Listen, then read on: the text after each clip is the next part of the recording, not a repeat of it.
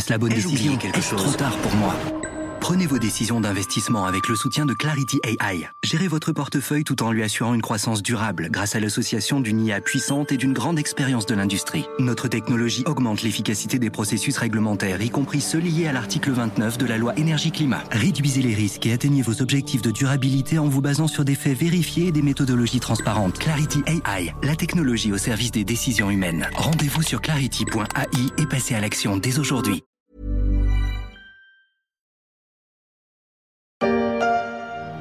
Je connais pas tous les détails. D'ailleurs, personne connaissait tous les détails. Mais ça aurait dû être au poil. C'est vrai, il m'avait, moi, Nicky Santoro, son meilleur ami pour couvrir ses arrières. Et il avait Ginger, la femme qu'il aimait, à son bras. Mais à la fin, on a tout fait foirer. L'intro d'un film culte, c'est Casino de Martin Scorsese, des rebondissements flamboyants et un final renversant, le tout servi par des acteurs de haut vol. On ne va pas parler cinéma, mais je n'ai pas résisté à cette analogie avec le nom, mais aussi avec le suspense.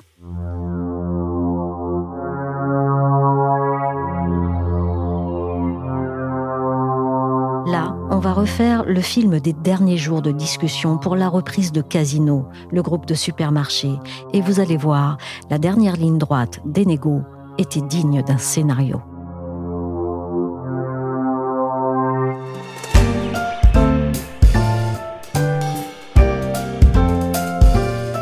Je suis Michel Varnet, vous écoutez La Story, le podcast d'actualité des échos.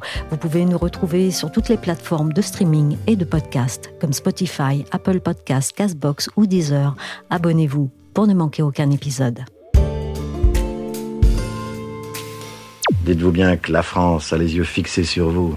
Et si vous accomplissez votre mission, elle saura se montrer reconnaissante. Sauver Casino, c'était la mission. Arbitrer entre deux propositions de reprise, c'était l'enjeu. Au menu des négociations, bluff, trahison et tableau Excel, comme le titre Gwenaël Barzik et Philippe Bertrand, qui livrent les dessous de la grande bataille pour Casino dans leur enquête, parue dans les échos. Le récit tient véritablement en haleine et j'ai voulu en savoir plus sur ses coulisses.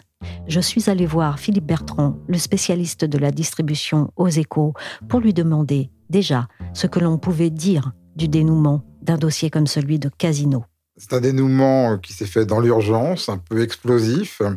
C'est le dénouement d'un film qui a commencé il y a maintenant deux à trois mois, qui va durer encore un peu, dans lequel euh, interviennent des acteurs importants de la place euh, parisienne et de l'économie française.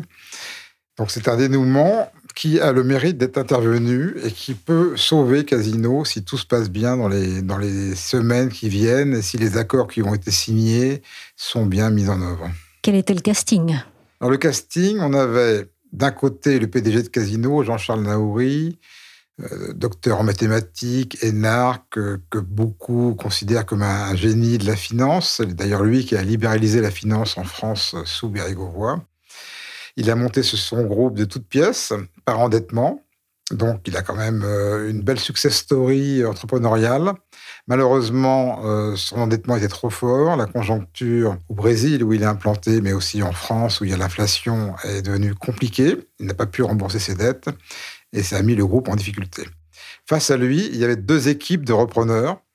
Une première équipe constituée du milliardaire tchèque Daniel Kretinsky, un homme qui est de plus en plus connu en France puisqu'il rachète de plus en plus de choses. Il a racheté euh, de la presse, notamment Elle et ses éditions internationales. Il est en train de racheter l'éditeur Editis. il est associé à Marc Ladret de la Charrière, qui lui est un monsieur un peu plus âgé, mais qui est un, vraiment un pilier de l'établissement français, avec Fimalac présent dans beaucoup d'activités.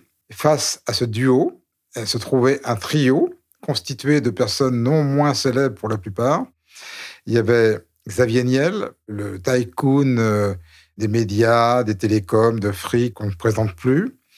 Il y avait Mathieu Pigas, le banquier d'affaires un peu rock'n'roll, qui était eux-mêmes associés avec Moez Alexandre Zouari, qui est la figure montante de la distribution et du commerce en France, un très gros franchisé Franprix qui connaît donc bien le groupe Casino et qui mettait en avant son expertise en matière de gestion de magasins et, sur laquelle il se reposait pour la relance.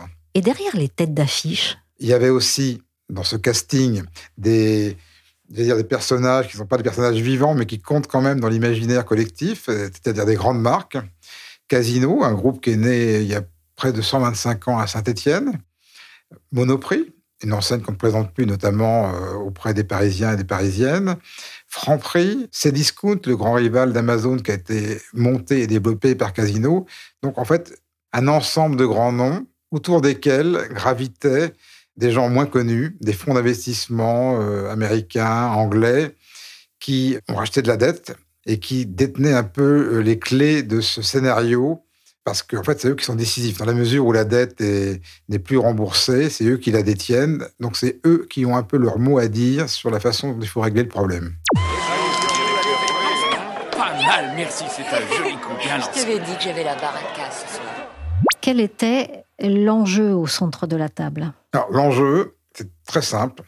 Casino a une dette à peu près de 6,5 milliards d'euros.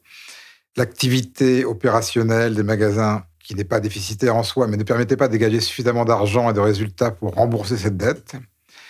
Donc les créanciers ne pouvant plus être remboursés, il fallait trouver une solution. Le groupe a été mis en conciliation, c'est-à-dire qu'il est devant le tribunal de commerce. C'est pas une liquidation, c'est pas un redressement judiciaire, c'est une conciliation. Des conciliateurs ont été nommés, dont le rôle est de jouer un peu les, les arbitres entre la société, ses créanciers et les éventuels repreneurs. Donc l'enjeu, c'était, pour résumer de façon assez schématique, c'est comment réduire la dette. Et pour réduire la dette, eh ben, il fallait convaincre les créanciers d'abandonner une partie de leur dette, de s'asseoir sur une partie de leur dette, sur des centaines de millions d'euros potentiellement, et en même temps trouver éventuellement un repreneur, des gens capables de réinjecter de l'argent frais, ce qui permettait de réduire un peu moins la dette. Si on, plus on met d'argent frais, moins on, réduit la dette. Et il y avait un troisième volet à ce scénario qui consistait à trouver un business plan, un plan d'affaires pour relancer l'entreprise. Parce que l'objectif à la fois de l'État qui regarde ça de près, mais aussi de Jean-Charles Naouri, c'est de conserver l'intégrité du groupe, de faire en sorte que le groupe Casino ne soit pas vendu à la découpe par appartement pour rembourser ses dettes.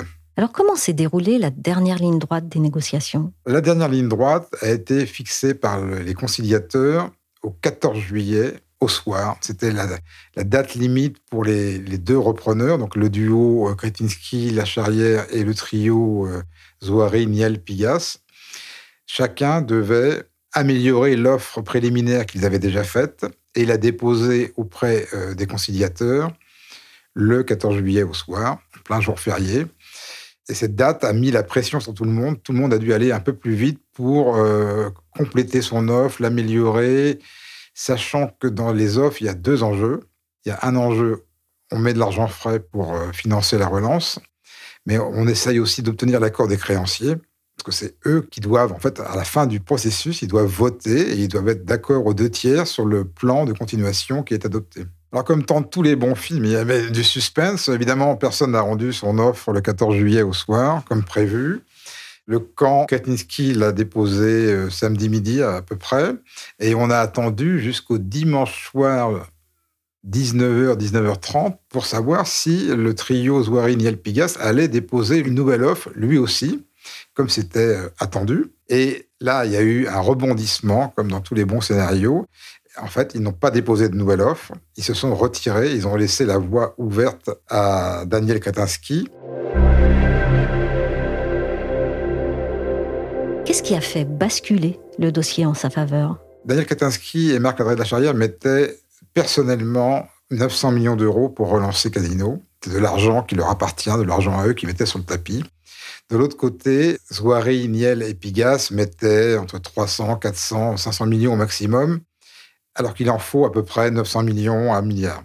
Et donc, ils sont allés voir les créanciers en leur disant, écoutez, venez avec nous, devenez actionnaire de l'entreprise, et réinvestissez un peu d'argent et vous pourrez comme ça au final en récupérer un peu plus. Donc il faut qu'ils fassent le tour de tous les fonds d'investissement, qui sont, il y en a des gros, il y en a des petits, mais ce sont des dizaines d'acteurs pour essayer de, trouver un peu plus d'argent.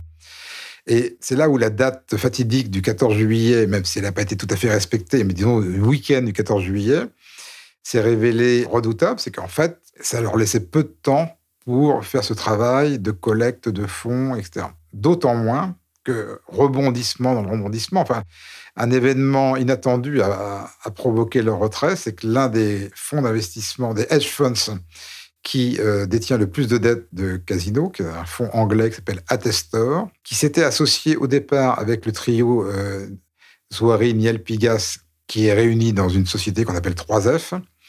Donc c'était des associés de 3F.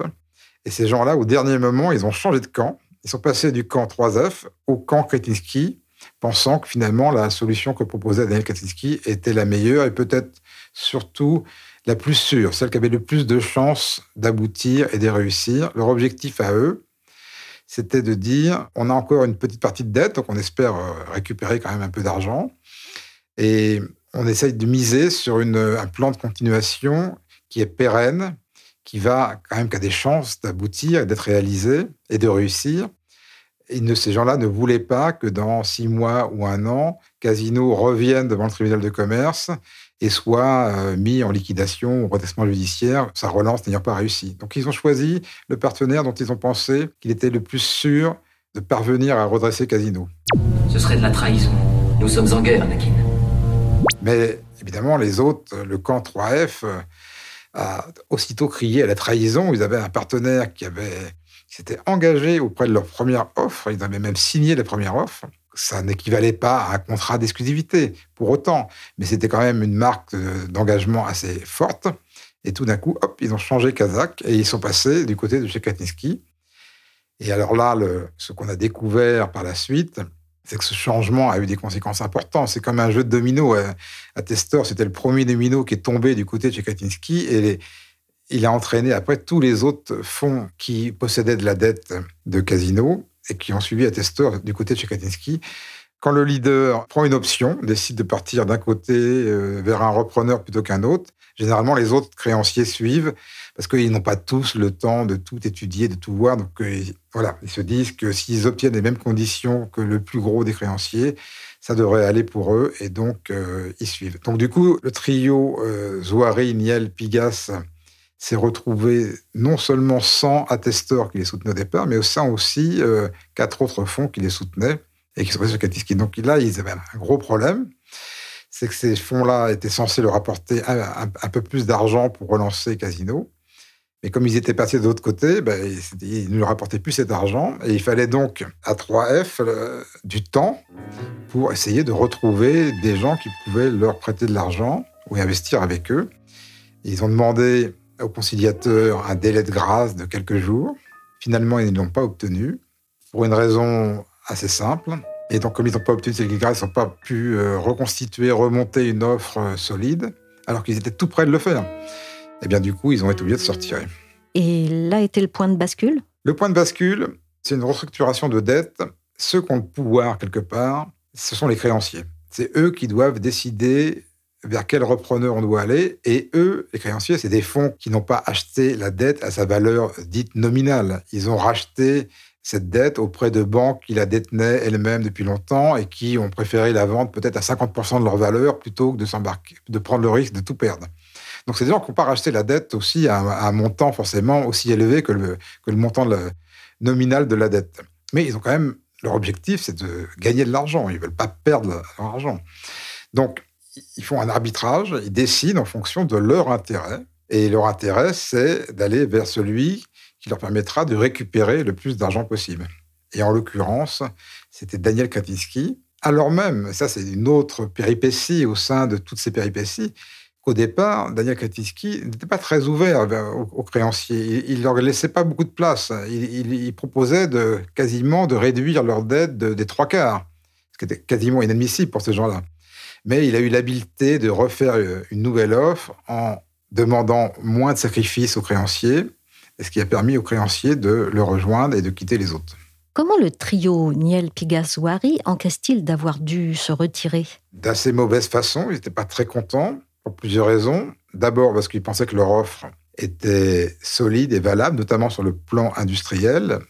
Ils, comptaient sur Mouez Alexandre Zouari, qui est un peu un expert en distribution pour relancer Casino. Ils avaient un business plan qui était tout à fait crédible.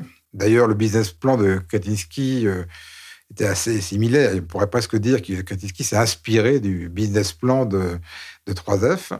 Donc, du coup, ils, savaient qu'ils avaient quand même une bonne, un bon plan de continuation. Il leur manquait un peu d'argent, mais ça, ça aurait pu se trouver.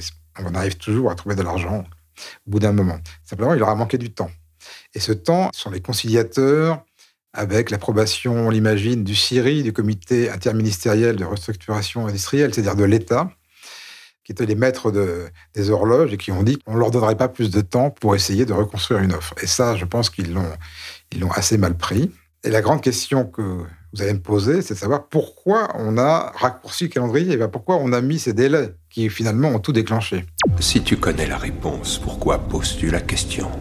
Voilà, eh bien, on a mis ces délais pour une raison simple, c'est que Casinos, ce sont des magasins, des monoprix, des francs-prix, des hypermarchés géants casinos, des supermarchés casinos, beaucoup de petites supérettes franchisées, Vival, Spar et autres. Un magasin, ça fonctionne avec des produits qui sont à vendre. Et ces produits, on les achète auprès de fournisseurs de, grandes marques, Coca-Cola, Nestlé, Danone, etc.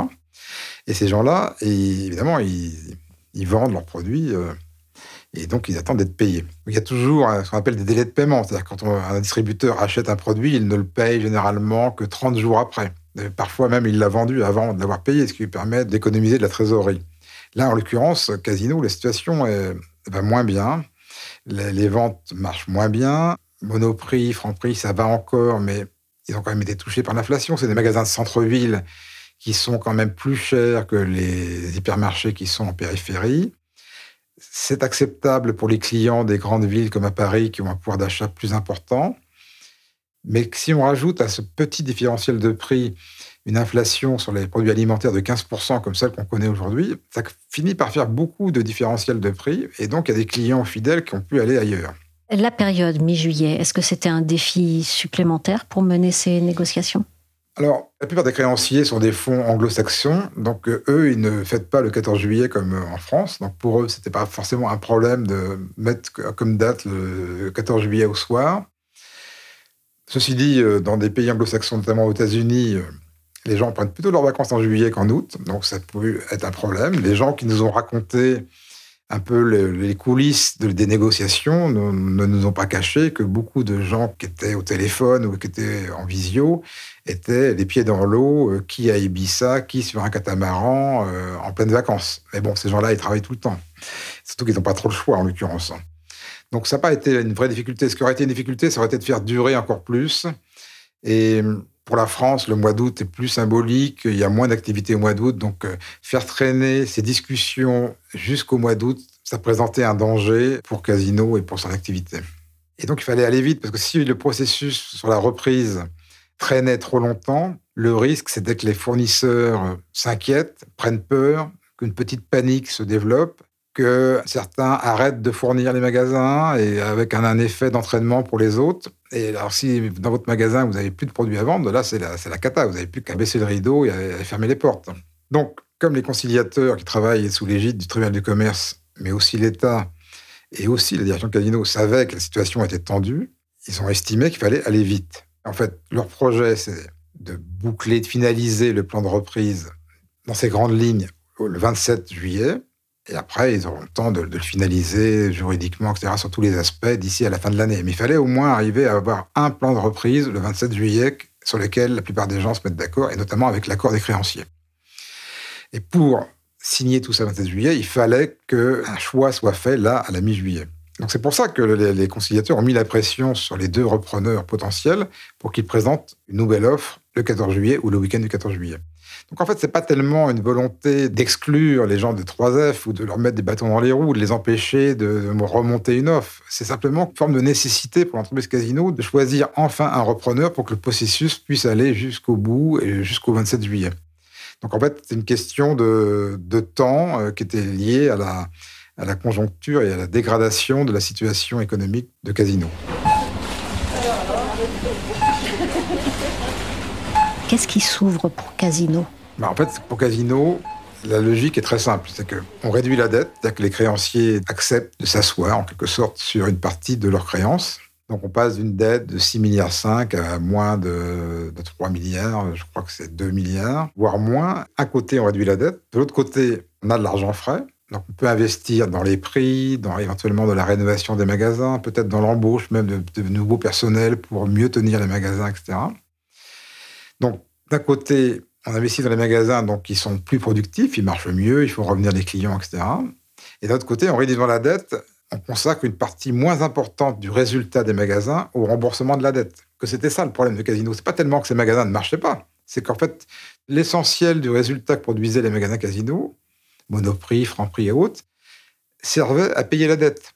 Et donc, du coup, ils n'avaient plus d'argent pour faire baisser les prix ou pour rénover les magasins, etc. Donc, c'était un espèce de cercle vicieux. Donc, en fait, il faut l'inverser et créer un cercle vertueux avec moins de dettes, donc moins de frais financiers, et d'un autre côté, plus d'argent à remettre dans les magasins pour faire revenir les clients. C'est aussi bête que ça. C'est beaucoup plus compliqué à réaliser, mais sur le papier, c'est aussi bête que ça. Merci à Philippe Bertrand, spécialiste de la distribution aux échos. La story s'est terminée pour aujourd'hui. Cet épisode a été réalisé par Willy Gann.